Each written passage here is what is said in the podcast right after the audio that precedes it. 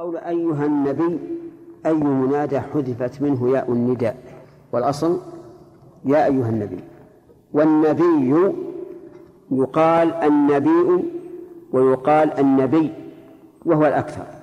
أما على الوجه الأول النبي فهو فعيل فعيل بمعنى فاعل وبمعنى مفعول. لأن كلمة فعيل تأتي للمعنيين جميعا. إذا جعلناه بمعنى فاعل صار معناه المنبئ عن الله عز وجل. كذا بالجمعة. وإذا جعلناه بمعنى مفعول صار المعنى المنبأ من الله. وكلا المعنيين كلا المعنيين صحيح. ما دام اللفظ يحتمل هذا وهذا وهو صادق بالمعنيين فليكن للمعنيين. فأنت تقول النبي يعني الذي أنبأه الله والذي ينبئ عباد الله بما أوحى الله إليه. قال الله عز وجل نبئ عبادي أني أنا الغفور الرحيم وأن عذابي هو العذاب الأليم. أما إذا كانت بدون همس النبي فقيل إنها بمعنى المهموز ولكنها حذفت الهمزة تخفيفا وقيل إنها بمعنى الرفيع الشأن الرفيع المنزلة. وأنه مشتق من النبوة لا من النبأ. ألا يمكن أن نقول في النبي بدون همز إنه صالح للمعنيين جميعا؟ بلى يصلح. فنقول هو رفيع المنزلة وهو منبأ من الله وهو منبئ لعباد الله صلى الله عليه وسلم. طيب إن النبي صلى الله عليه وعلى آله وسلم يوصف بأنه نبي ويوصف بأنه رسول كما قال تعالى محمد رسول الله وقال يا أيها الرسول بلغ ما أنزل إليك من ربك السلام ما معناه؟ معناه الدعاء له بالسلامة بالسلامة من كل مؤذن طيب إذا قال قائل أليس النبي صلى الله عليه وعلى آله وسلم سالما؟ من كل مؤذن فالجواب بلى لكن يأتي قد يأتيه الأذى. ولهذا كان دعاء الرسل يوم القيامة عند الصراط اللهم سلم فهو معرض. هذه واحدة. ثانيا السلام من الأذى أو العدوان عليه؟ لا لئلا يعتدي أحد على قبره. وقد وقع هذا. حاول أناس من الملاحدة أن يتوصلوا إلى جسد النبي صلى الله عليه وسلم ليأخذوه. ذكروا أن بعض الخلفاء رأى في المنام وهو في بلد الخلافة. رأى في المنام أن شخصين يحفران خندقا يتوصلان به إلى الجسد الشريف. تكرر عليه الأرض تكررت الرؤيا عليه. ففزع من هذا فزعا عظيما وارتحل بنفسه من بلد الخلافة إلى المدينة. ثم قال ادعوا لي كل من كان في المسجد أو كل من كان في المدينة. فدعاهم دعوا الناس إليه فنظر في وجوههم ما وجد الرجلين اللذين رآهما في المنام أو وصف له في المنام. فقال ادعوا ادعوا أهل المدينة. قالوا ما في أحد. إلا رجلان غريبان في المسجد. فقال علي بهما فلما جاء وجد الوصف الذي رأى في المنام ينطبق عليهم فأمسك بهما وحقق معهما وإذا هما يحفران خندقا من محل بعيد في الليل ويسكنان في النهار في المسجد. ثم أمر بأن يصب الرصاص تحفر الأرض التي حول القبر إلى الجبل الحصى وتصب رصاصا لا يقدر عليه أحد. وهذا من حماية النبي من حماية الله تعالى للنبي صلى الله عليه وعلى آله وسلم. طيب السلام عليك أيها النبي قلنا من الأذى. هل يمكن أن يكون هناك أذى معنوي؟ الجواب نعم. العدوان على شريعته لا شك أنه من الأذى. فحينئذ يكون السلام عليك أيها النبي تسأل الله تعالى أن يسلم هذه الشريعة أن يسلم هذه الشريعة التي هي شريعة محمد صلى الله عليه وعلى آله وسلم من كل ما يؤذيها أو يهونها. ولهذا قال بعض أهل العلم في قوله تعالى إن شانئك هو الأبتر. قالوا وكذلك من شاء وكذلك شاء شانئ سنته هو الأبتر. فصار السلامة عامة في كل شيء. ورحمة الله الرحمة صفة وجودية والسلام صفة عدمية. فدعا له أولا فندعو له أولا بانتفاء الأذى عنه ثم بحصول الرحمة له. فيكون إيجابا بعد إعدام ورحمة الله عز وجل للنبي صلى الله عليه وعلى آله وسلم ثابتة. ولكننا نقول هذا تأكيدا. كما أمرنا الله أن نصلي عليه مع أنه قال إن الله وملائكته يصلون على النبي. لكن هذا من باب التأكيد من وجه. ومن باب مصلحتنا نحن من وجه آخر. لأننا إذا صلينا عليه امتثالا لأمر الله أثبنا على هذا. وقضينا بعض حقوقه صلى الله عليه وعلى آله وسلم وحصلنا على خير كثير. الصلاة عليه إذا صلينا عليه واحدة صلى الله علينا بها عشرة. صلوات الله وسلامه عليه. ورحمة الله وبركاته. البركات زيادة الخيرات. البركات زيادة الخيرات وثبوت الخيرات. لأنه مأخوذ من البركة وهي مجمع الماء. وعادة يكون كثيرا ثابتا. السلام علينا وعلى عباد الله الصالحين. بدأ بالرسول عليه الصلاة والسلام قبل النفس لأن حق الرسول علينا أعظم من حقوقنا على أنفسنا. ولهذا الترتيب في التشهد ترتيب عجيب.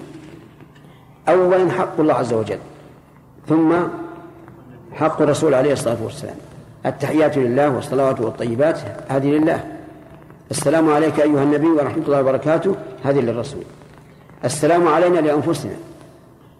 السلام على عباد الله الصالحين هذا عام. السلام علينا وعلى عباد الله الصالحين وبدأنا بأنفسنا لأن ذلك هو الأولى. ابدأ بنفسك. وعلى عباد الله الصالحين. وهذه العبودة العبودية الشرعية. وتشمل كل عبد صالح سواء من هذه الأمة أو من الأمم السابقة أو من الملائكة أو من الجن. كل عبد صالح يدخل في هذا العموم. وعلى عباد الله الصالحين. فهذه الجملة من أجمع الجمل. أشهد أن لا إله إلا الله. أشهد إقرارا باللسان واعتقادا بالجنان. فلا يكفي الإقرار باللسان. ولا ولا نعم. فلا يكفي النطق باللسان ولا الإقرار بالجنان. لا بد من الأمرين. إذن أشهد يعني أعترف بلساني وأعتقد بقلبي أن لا إله إلا الله أي لا إله حق.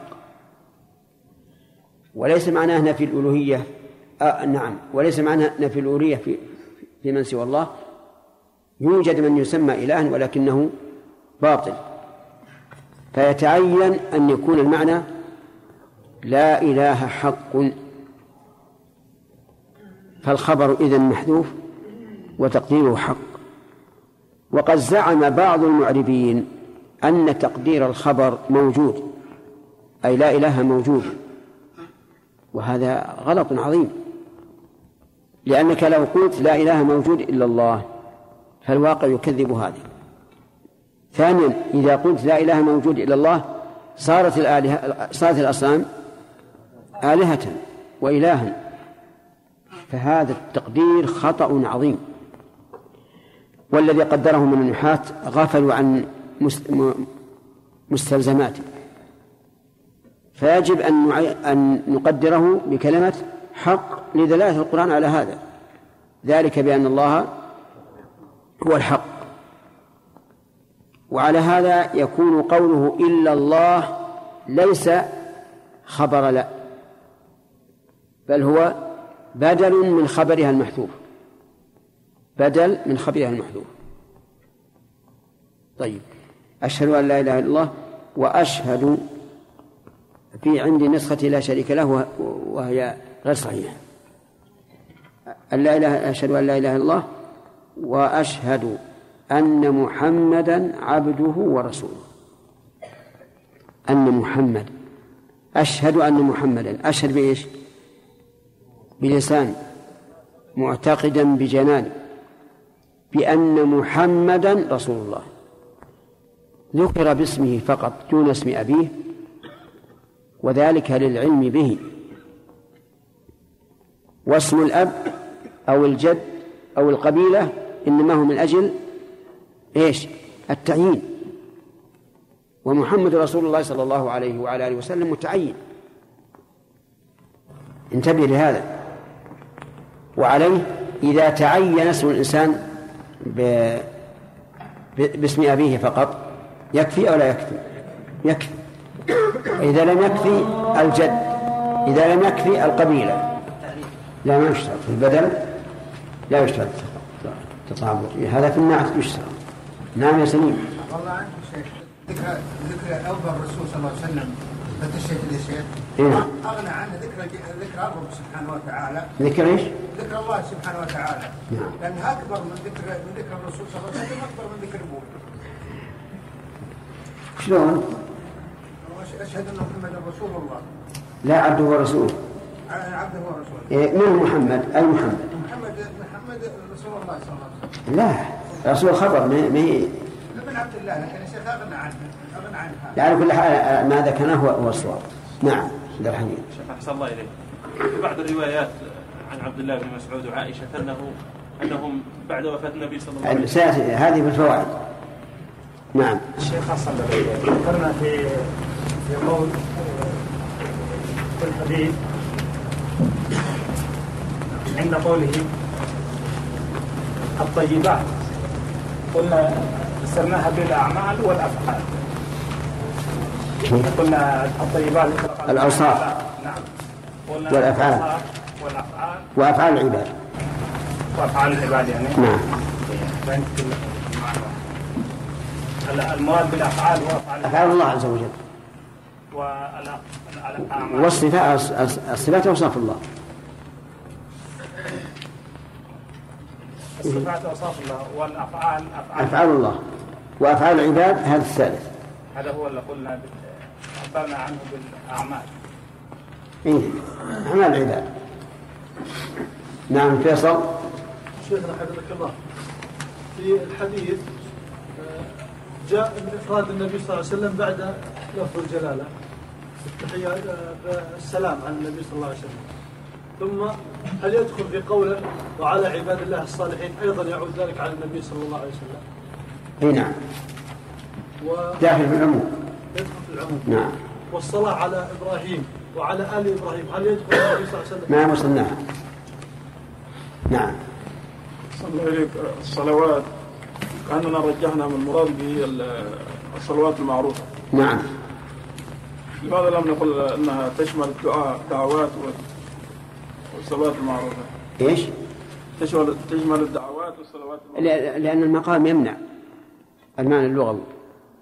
وليس كل ما احتمله اللفظ يكون مقبولا لأن السياق يعين نعم. أرفع يدك. نعم. لو كان السلام المعروف على رسول الله صلى الله عليه وسلم لأبطل الصلاة فما وجه ذلك؟ لأنه خطاب آدمي. نعم. السلام عليك بالإفراد نعم. من أن السنة. السلام. السلام عليك أيها النبي. مم. الضمير جاء بالإفراد. ها؟ الضمير نعم. جاء بالإفراد. نعم. منها أن أن المسلم عليه. إذا كان واحد هذا في الفوائد نعم. نعم. ذكرنا إن قوله وحده لا شريك لا شريك له يعني غير صحيح. يعني وجه ذلك وهذا ما ثبت في الحديث. أصل ما ثبت في الحديث. يعني الصحيحين لم يأتي بهما. لم تأتي هذه اللفظة فيهما. لا ما توهم. النسخة غلط. نعم نعم. هل يجوز السلام على النبي مباشرة في غير الصلاة؟ إي نعم. الظاهر انه يجوز. لأنه إذا جاز في الصلاة فغيرهم من باب أولى. نعم. أحسن الله إليك. ها. حديث السلام على التشهد السلام علينا وعلى الله الصالحين. هل هذا علينا جمع؟ علينا إيه، جمع مو بجمع إذا عباد الله الصالحين هذا عطف إذا. يعني إذا صار السلام علينا جمع وعباد الله الصالحين كذا كذا أي طيب. شو المعنى؟ وش المعنى؟ أن يبدأ الإنسان بنفسه ومن معه. أليس السلام علينا هذا. يشمل عباد الله الصالحين؟ لا ما يشمل عباد الله الصالحين أ- اعم علينا هذه مفرد معد النصر لا لا لا لا. هي س- سيأتينا إن شاء الله معناها. في الفوائد. أخذت السؤال الأول. ما أخذت السؤال الأول؟ هل أخذت سؤالا قبل هذا؟ يلا اسأل. التحية إيش؟ في بعض الناس إيه. التشهد يقول التحية لله إيش؟ والزاكيات. ها؟ التحية لله والزاكيات. إيه الزاكيات؟ تحيات الله الزاكيات فيها لفظ في هذا لكن مو حديث ابن مسعود ليس حديث ابن مسعود وش اشتغل رأيكم عليه؟ بألف ولا لا؟ ما في ألف ليش؟ أصلية والضمير نحن فاعل إيه؟ الواو من الفعل ولا يمكن يكون ال- الواو ضميرا إلا في الأفعال الخمسة الأفعال الخمسة يفعلون وتفعلون ويفعلان وتفعلان وتفعلين وأما نفعل لا. هذه بعد فائدة الفائدة الأولى ما أشار الأخ محمد أن إذا أردنا أن آه، نعرب ندعو نقول الفاعل ضمير مستتر تقديره نحن. إذن الواو أصلية. نعم. إيه لا واضح. لكن إحنا نعم. راح فرق في كلمة دارجة حصل فيها الإشكال. وهي؟ هي كلمة منسوب. منسوب؟ منسوب. منسوب. يعني البعض يقول مثلا يسر منسوب أو إيه. يسر منسوبي أيهما الصحيح؟ يسر منس- منسوبي هل صحيح؟ لأن لأن فا- فاعل السرور ليسوا المنسوبين. أي مفعول به؟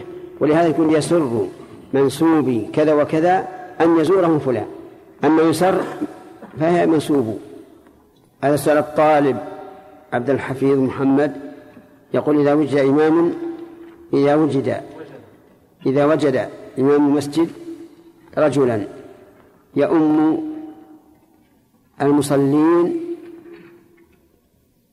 على يعني قررنا في درس العصر؟ لا لا تقول قررنا ولا ما قررنا. وش أس- السؤال ما هو؟ سؤال الإمام الذي وجد المص... آه، الإمام الراتب. الإمام الراتب. نعم. أحد المصلين يصلي. حق له أن أن يرجعه إلى الصف ويقيمه في الصف إذا نعم. لم تكن فتنة. إي نعم. إذا كان قد صلى بالناس ركعة أو ركعتين. لا بأس. كيف يكون عمل يدخل هذا في أول صلاته الإمام الراتب. وإذا قام لبقية صلاته ف- فالمأمومون يجلسون. لا يقومون معه وينتظرونه ويسلم بهم. بسم الله الرحمن الرحيم. الظاهر الكلمات سبق شرحها لكن بقي رواية النساء. ها؟ بالشرح طيب على بركة الله. أن محمدا عبده ورسوله. هذه الشهادة واجبة. أشهد أن محمدا عبده أي المتعبد له المتذلل له وهو أشد الناس عبادة حتى كان يقوم في الليل صلوات الله وسلامه عليه حتى تتورم قدماه. ويقول أفلا أحب أن أكون عبدا شكورا. ورسوله أي مرسله إلى الناس جميعا بل إلى الإنس والجن. كما قال الله تعالى وأرسلناك للناس رسولا وكفى بالله شهيدا. قال ثم ثم يتخير من الدعاء أعجبه إليه. ثم ليتخير اللام هذه للإباحة ويتخير بمعنى يختار أن يرى ما هو خير وأعجبه إليه يعني أسره إلى نفسه فيدعو به. رواية النسائي كنا نقول قبل أن يفرض علينا التشهد. وماذا يقولون؟ ليت أن المؤلف رحمه الله أتى بها. كانوا يقولون قبل أن يفرض عليهم التشهد السلام على الله من عباده السلام على جبريل السلام على ميكائيل. وما أشبه ذلك. فقال النبي صلى الله عليه وسلم لا تقولوا السلام على الله فإن الله هو السلام. لأنك لو قلت السلام على الله لأوهم هذا أن الرب عز وجل يمكن أن يلحقه نقص وضرر فتدعو له بالسلامة مع أنه عز وجل هو السلام السالم من كل نقص. ولكن قولوا السلام علينا وعلى عباد الله الصالحين فإنكم إذا قلتم ذلك سلمتم على كل عبد صالح في السماء والأرض سواء كان من الملائكة أو من بني آدم السابقين أو من الجن. كل عبد صالح في السماء والأرض فإنه تشمله هذه الكلمة عباد الله الصالحين. ووجه ذلك في اللغة أنها جمع مضاف. والجمع المضاف يكون للعموم بل المفرد المضاف يكون للعموم. قال وال ولأحمد أن النبي صلى الله عليه وعلى آله وسلم علمه التشهد وأمره أن يعلمه الناس. علمه أي علم ابن مسعود التشهد وأمره أن يعلمه الناس حتى لا يظن الظان أن ذلك خاص به. في هذا الحديث فوائد عظيمة. منها مشروعية هذا الدعاء وأنه فرض والفرض هو الشيء اللازم الذي لا انفكاك عنه. ولكن هل هو ركن في الصلاة؟ أو ليس بركن؟ دلت السنة على أنه ليس بركن في التشهد الأول ووجه ذلك أن النبي صلى الله عليه وعلى آله وسلم لما قام عنه ساهيا جبره بسجود السهو. ولو كان ركنا لأتى به. أما في, في, في الأخير وهو الذي يعقبه السلام سواء كانت الصلاة ثنائية أو ثلاثية أو رباعية فإنه ركن لا تصلح الصلاة إلا به. ومن فوائد هذا الحديث حرص النبي صلى الله عليه وعلى آله وسلم على حفظ السنة والعناية بها. يؤخذ هذا من من اللفظ الذي حذفه المؤلف وهو قوله عن ابن عباس علمني رسول الله صلى الله عليه وسلم التشهد كفي بين كفيه كما يعلمنا السورة من القرآن. لأن هذا القبض ابن مسعود. لأن هذا هذا القبض يوجب انتباه المخاطب وأن يعتني بما يقال له. فإن قال قائل هل يمكن أن ينبه هذا المخاطب أن ينبه المخاطب بقبض يد واحدة؟ فالجواب نعم يمكن. يمكن أن ينبه بقبض يد واحدة. طيب. فإن قال قائل وهل يسن في السلام أن يقبض الإنسان بيديه كلتيهما أو ت... يعني في المصافحة أو تكفي يد واحدة؟ فالجواب أننا لا نعلم أن السنة جاءت إلا بالمصافحة بيد واحدة وهي اليمنى. لكن جرت العادة عند الناس أنهم أحيانا يقبضون على الكف فيكون بين الكفين أو يمسكون الذراع ذراع اليد إشارة إلى آه، إكرام هذا هذا المسلم. فإذا كان الإنسان يفعلها أحيانا دون أن يتخذها سنة فأرجو أن لا يكون به بأس إن شاء الله. ومن فوائد هذا الحديث إثبات التعظيم لله عز وجل بالقلب واللسان وإيش؟ والجوارح. لقول التحيات لله ومن فوائدهم أن الله جل وعلا مستحق لهذه التعظيمات التحيات لله. ومنها العناية بالصلاة حيث خصها بالذكر في قوله والصلوات. ومن فوائد هذا الحديث أن الله عز وجل هو المستحق للطيبات. لا في أفعاله وأوصافه ولا في أفعال خلقه فهو طيب وأوصافه طيبة وأفعاله طيبة ولا يقبل إلا الطيب. ومن فوائد هذا الحديث مشروعية السلام على النبي صلى الله عليه وسلم المقرون بأل لقوله السلام عليكم.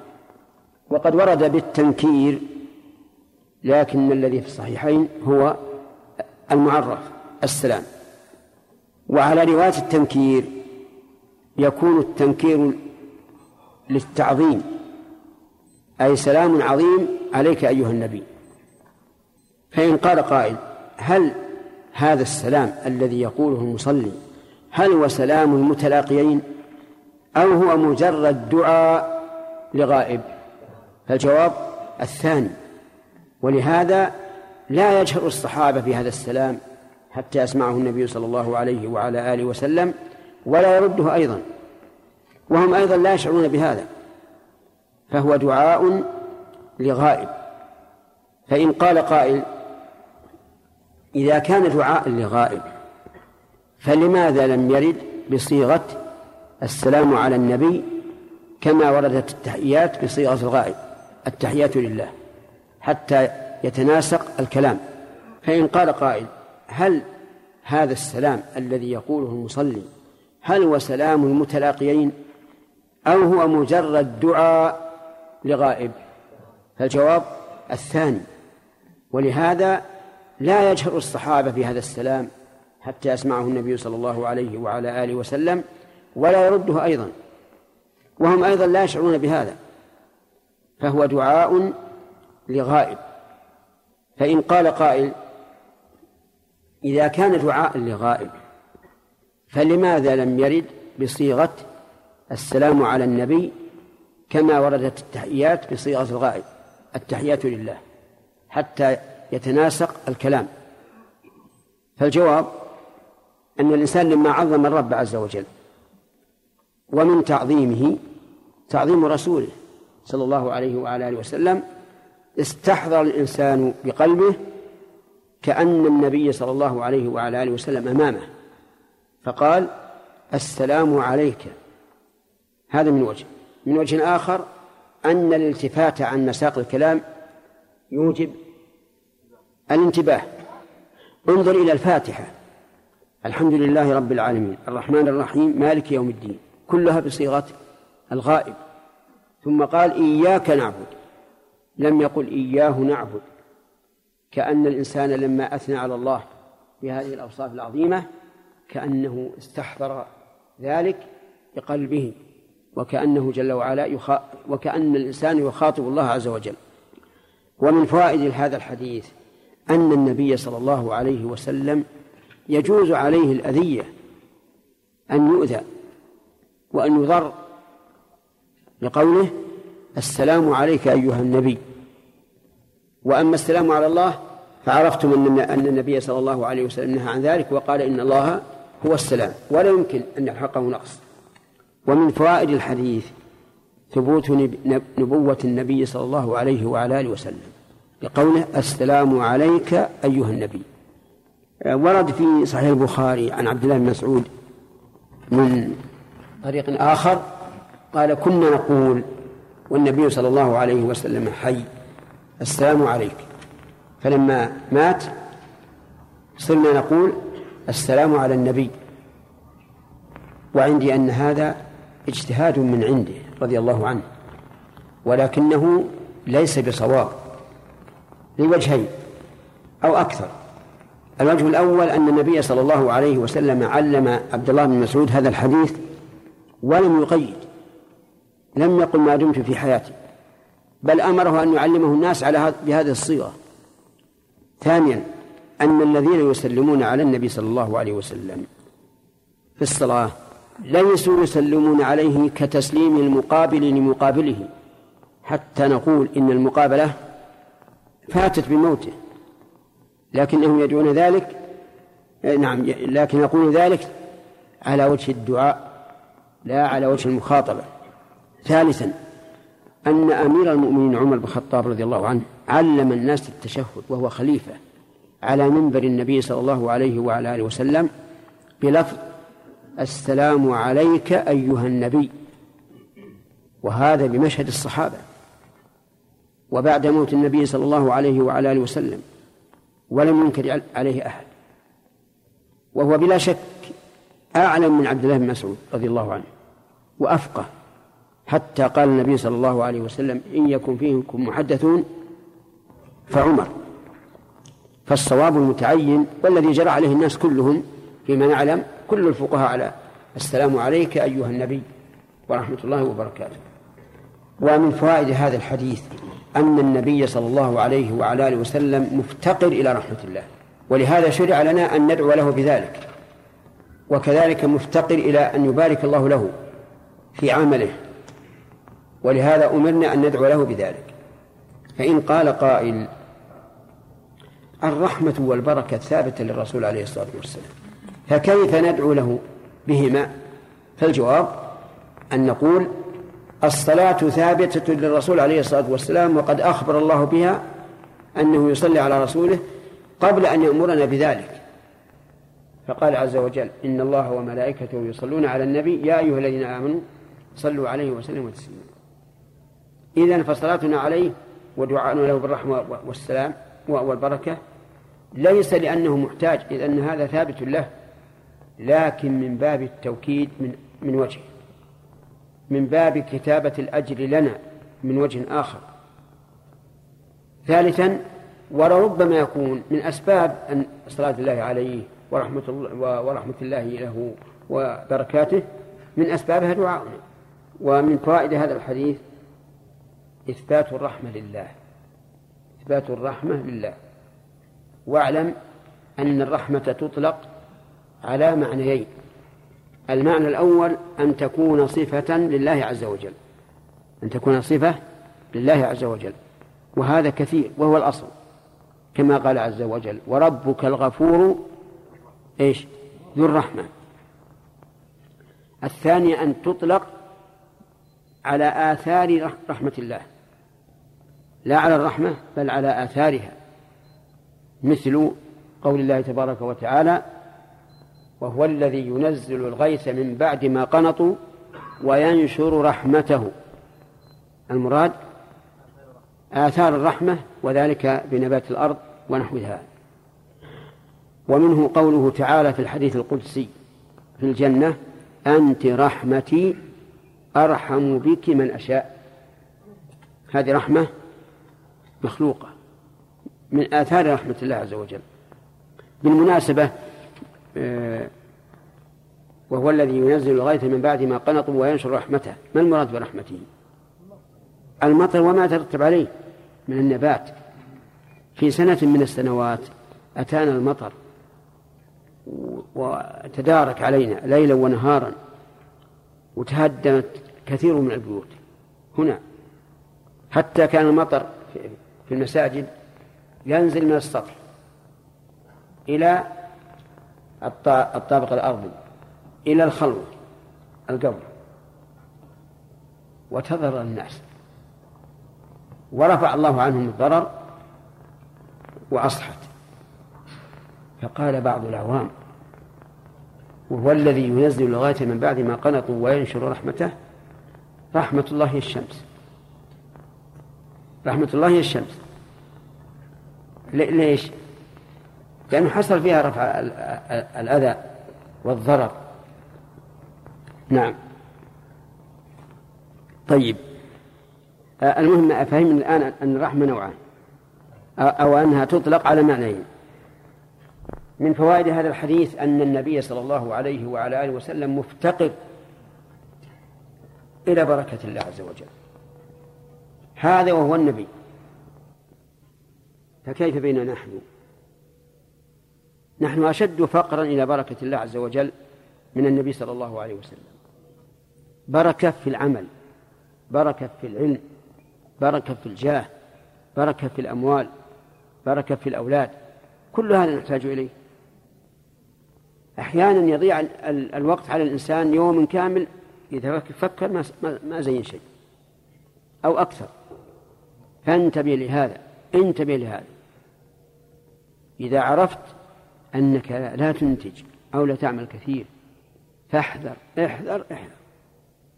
لأن الله قال ولا تطع من أغفلنا قلبه عن ذكرنا واتبع هواه وكان أمره فرطا. ضايع من فوائد هذا الحديث الرد على الذين يتعلقون بالرسول عليه الصلاة والسلام يطلبون منه كشف الضر وجلب ال- النفع وجه ذلك أن نقول إن النبي صلى الله عليه وسلم عبد ومحتاج إلى الرحمة وإلى البركة. الله أكبر. منها المنحة من الله عز وجل أن يبارك للإنسان في عمله وعمره وجميع أحواله. ومنها ما سبق في آداب الأكل والشرب من صحيح مسلم مثل لعق الصح لعق الأصابع الاجتماع على الطعام أن لا يأكل من أعلاه ومنها أن الإنسان إذا بورك له في شيء فليلزمه. لا يبقى كل ساعة له له رأي. فمثلا إذا شرع يح- يحفظ عمدة الأحكام فليستمر. لا يقول إذا إذا أخذ ما أخذ أبعدل إلى كتاب آخر. ومن ذلك أيضا إذا أراد الإنسان أن يراجع مسألة. وتتبع الفهرس يطلب مكان هذه المسألة. بعض الناس وهو يتتبع الفهرس إذا رأى عنوانا يعجبه أخذه. ثم ترك الذي من أجله كان يطالع الفهرس. وهذا غلط. هذا يضيع عليه الوقت. ما دمت إنما تريد مسألة مع- معينة لا تعدل, لا تعدل إلى غيرها. إذا كنت إذا أعجبك بحث في هذا الفهرس ضع عليه علامة. وإذا خلصت من مسألتك نعم ارجع إليه. هذا إذا أردت البركة في العلم وفي الوقت. وأما إذا كنت كل ما صار أمام عينك عنوان أعجبك تترك المسألة التي من أجلها تراجع هذا الفهرس. يضيع عليك الوقت. فهذه من البركة. المهم أسباب البركة كثيرة ودعاء الإنسان بالبركة دعاء ربه عز وجل بالبركة ليس معناه أن يمسك عن فعل الأسباب. انتبه لهذا. يعني إذا دعوت الله بالشيء فلا بد أن تفعل الأسباب. وإلا كان تركك الأسباب طعنا في حكمة الله عز وجل. إنسان يقول اللهم ارزقني ذرية صالحة. يلا تزوج يا رجل. قال هذا يدعي الله. إن الله يرزق ذرية صالحة. منين تجد ذرية؟ من أين تأتي؟ من الزواج. ذرية ما بتنبت بالسطح. لا بد أن تزوج. إذا قال اللهم ارزقني رزقا واسعا. وجلس نائم على فراشه وقال الله يرزق الحيات مجهورة. نعم؟ يقول غلط هذا. الله عز وجل قال هو الذي جعل لكم الأرض ذلولا فامشوا في مناكبها وكلوا من رزقه. وقال عز وجل فإذا قضيتم الصلاة يعني يعني الجمعة فانتشروا في الأرض وابتغوا من فضل الله واذكروا الله كثيرا. فإذا كنت تريد البركة أو أي شيء تريده افعل الأسباب. وإلا كنت طاعنا في حكمة الله عز وجل من حيث لا تشعر. السلام علينا وعلى عباد الله الصالحين. نقول في السلام علينا كما قلنا في السلام على الرسول عليه الصلاة والسلام. أن الله يسلمنا من كل الآفات. العقلية والفكرية والجهل وغير ذلك. وفي هذا الترتيب مناسبة عظيمة. أول ما في هذا التشهد هو الثناء على الله عز وجل. الذي حقه أحق الحقوق.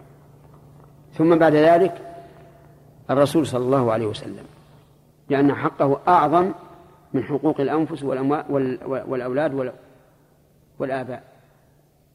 ثم حق الإنسان. السلام علينا. تبدأ بنفسك.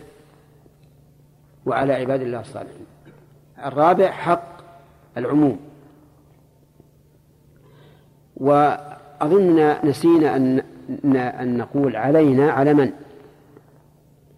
قيل على الأمة الإسلامية لأنها كواحد. وقيل علينا يعني من حولنا. إذا كان يصلي في بيته فالمراد نفسه وأهل بيته. إذا كان في جماعة فالمراد إيش؟ هو والجماعة. من فوائد هذا الحديث أن الإنسان إذا دعا فليبدأ بنفسه. الدليل الجمعة أي وش الدليل من الحديث؟ أي وش الدليل؟ على أن الإنسان إذا أراد يدعو فليبدأ بنفسه. فبدأ بنفسه. تمام. من فوائد هذا الحديث فضيلة الصلاح. اللهم اجعلنا من الصالحين. فضيلة الصلاح.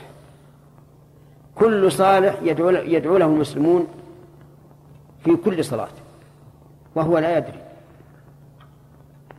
فإذا أوصاك واحد في الدعاء مثلا تقول أنا أدعو لك. أدعو لك بكل صلاة إن كنت صالحا. لأن الله لأن الحديث على عباد الله الصالحين من فوائد الحديث أن من عباد الله من ليس بصالح. لأنه قيد عباد الله الصالحين. فمن هو من عباد الله من ليس بصالح؟ هو من كان عبدا لله بالعبودية الكونية القدرية لا الشرعية. كل الخلق عبيد لله عز وجل.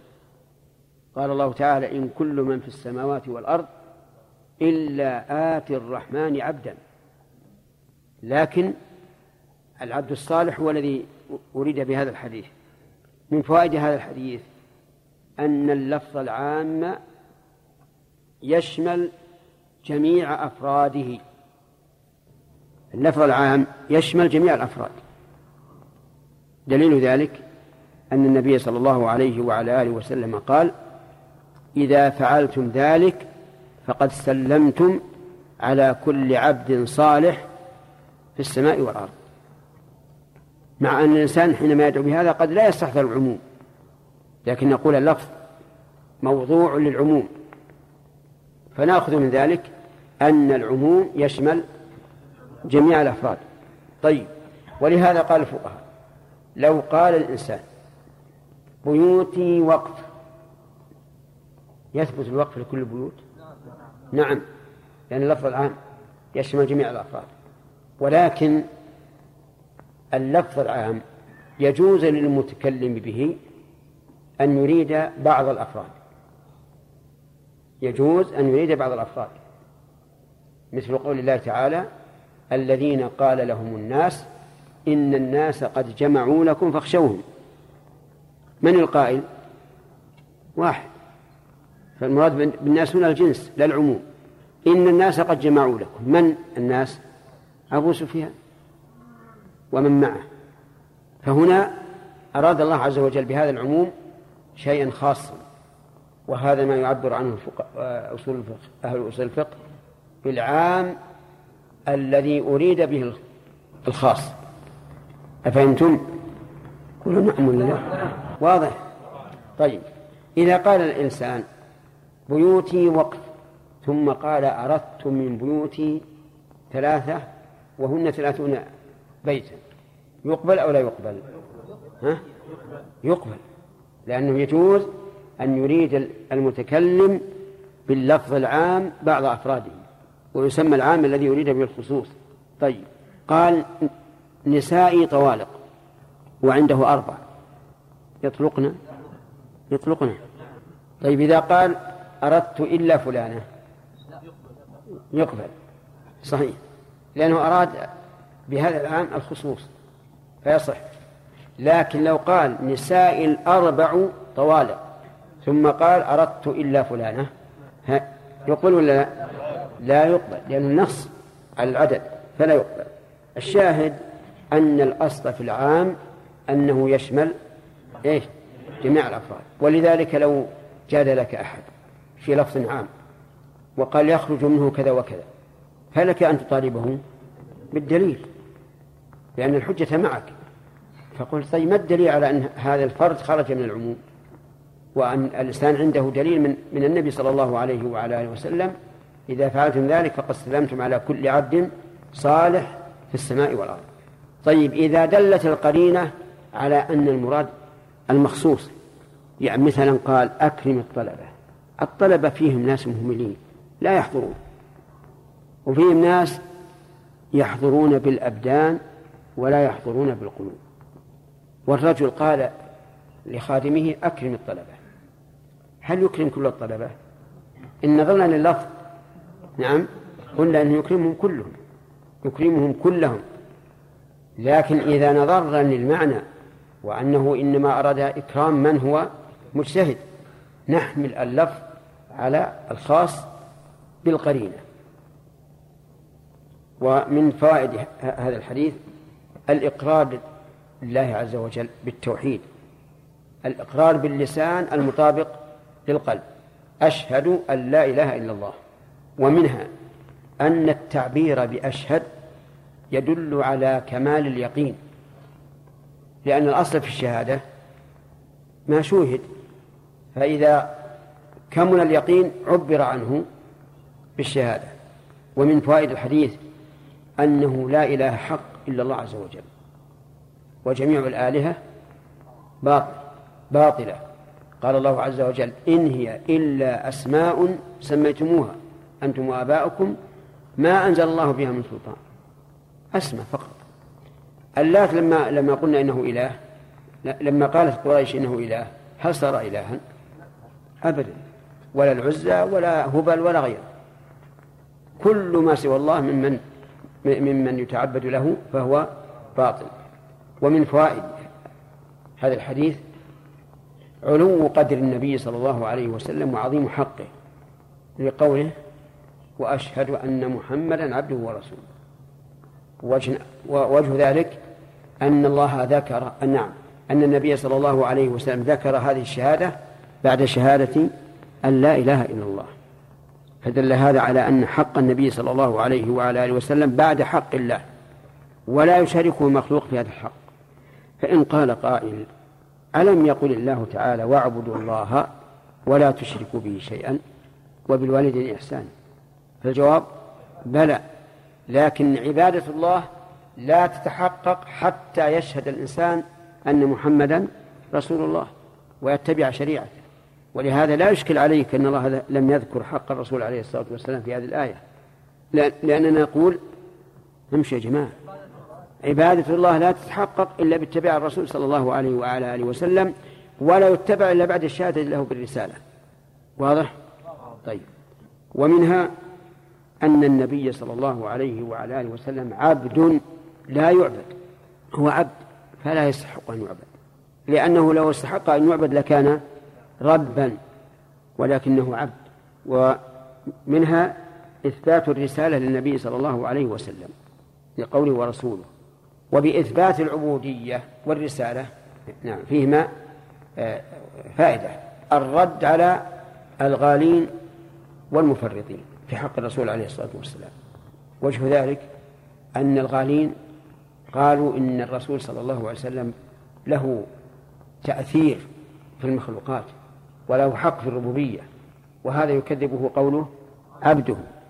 والثاني المفرطون قالوا إنه ليس برسول أو إنه رسول إلى العرب خاصة. وفي الجمع بين العبودية والرسالة رد على الطائفتين جميعا. و ومن فوائد هذه هذه الآية هذا الحديث من فوائد هذا الحديث رفع الإشكال الذي أورده بعض العلماء في قوله السلام عليك أيها النبي ولم يقل أيها الرسول. لأن لأن الله لأن الحديث جمع بين الوصفين. النبوة في أول الحديث والرسالة في آخر الحديث. فصار ذكر الرسالة بعد ذكر النبوة تصريح بالمضمون. ولو ذكر في الأول الرسول لكان إثبات النبوة بطريق اللزوم ليس ليس بالتصريح. وهنا نذكر حديث البراء بن عازب الذي أرشده النبي علمه النبي صلى الله عليه وعلى آله وسلم إياه يقوله عند النوم وفيه آمنت بنبيك الذي أرسلت. فلما أعادها البراء على النبي صلى الله عليه وعلى آله وسلم قال آمنت برسولك الذي أرسلت. قال لا. بنبيك الذي أرسلت. فمن العلماء من قال إن النبي صلى الله عليه وعلى آله وسلم رد عليه حفاظا على الألفاظ النبوية في الأذكار. حفاظا على الألفاظ النبوية في الأذكار. فلا تغير. ولو إلى معنى يتضمن المغير. ومنهم من قال لا ليس هذا المراد. المراد أنه لو قال برسولك الذي أرسلت لم يتعين أنه النبي لأن الله أرسل جبريل كما قال عز وجل إنه لقول رسول كريم ذي قوة عند ذي العرش مكين وجبريل ليس بنبي. فإذا قال رسولك الذي أرسلت لم يتعين أن يكون المراد به إيش؟ النبي النبي صلى الله عليه وعلى آله وسلم. فإذا قال بنبيك الذي أرسلت تعين أن يكون المراد النبي صلى الله عليه وعلى آله وسلم. أيضا وجه ثالث لو قال برسولك الذي أرسلت صار دلالة ذلك على النبوة من باب اللزوم.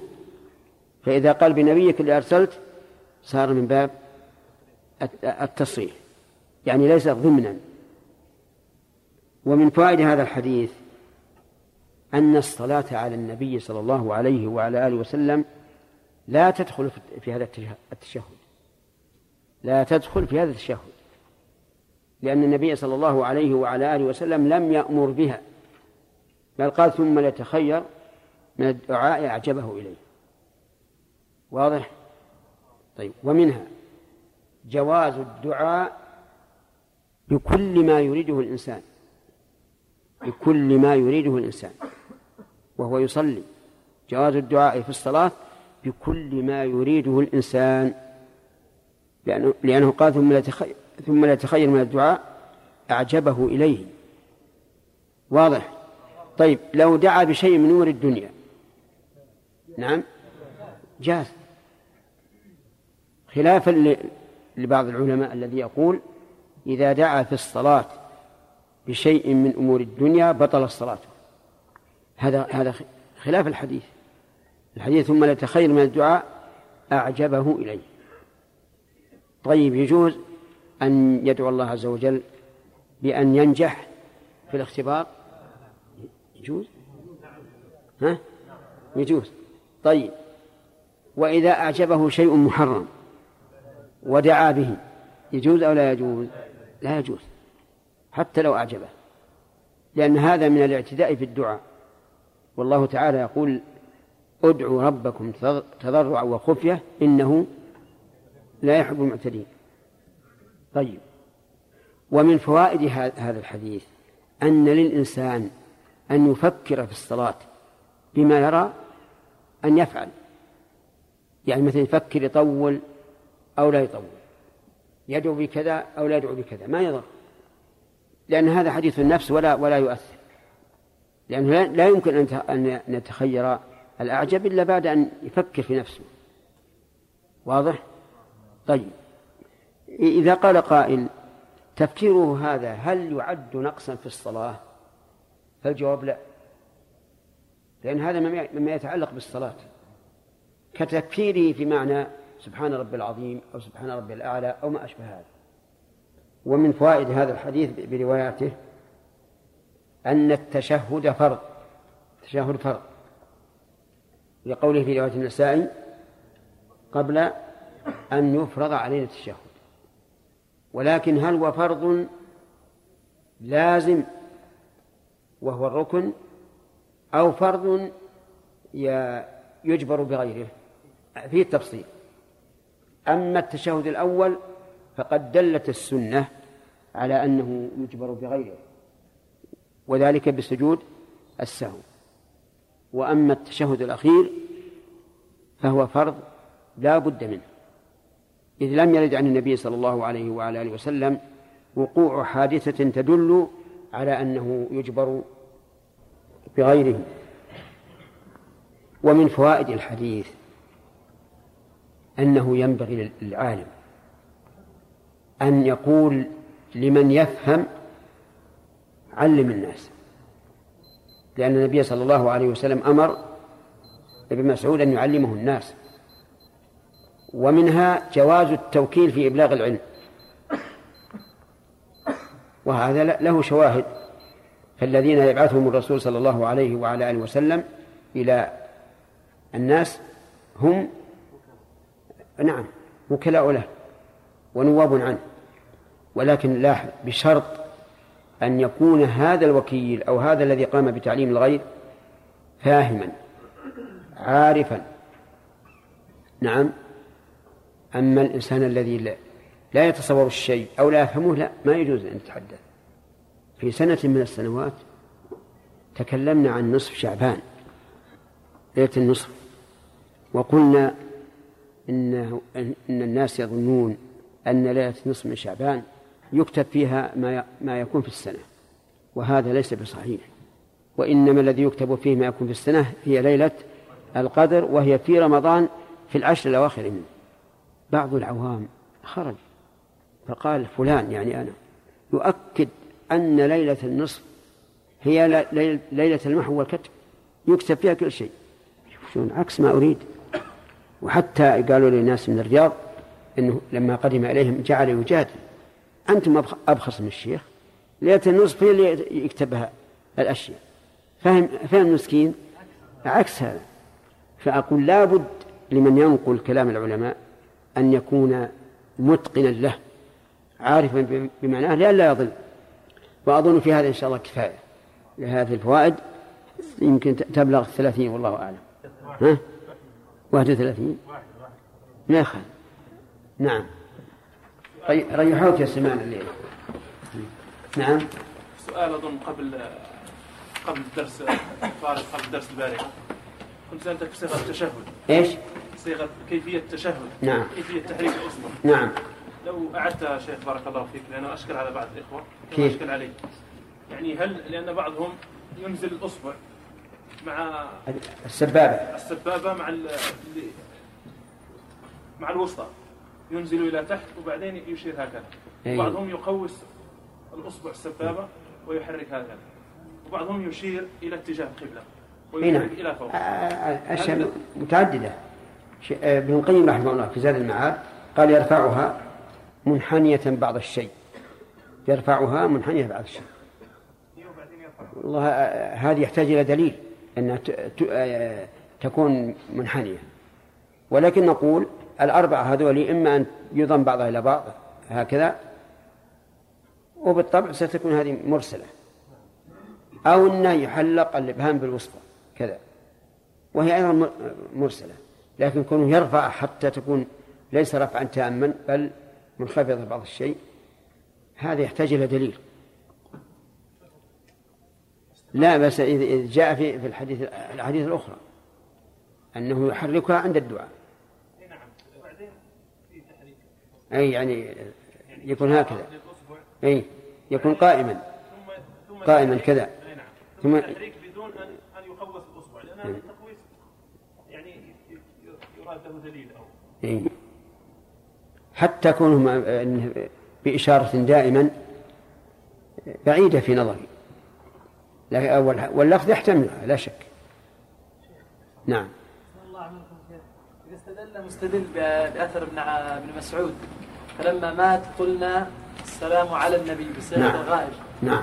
بأن هذا فعل أكثر الصحابة بعد وفاته. ويستدل كذلك بأنه قد جاء عن بعض الصحابة غير ابن مسعود بهذا.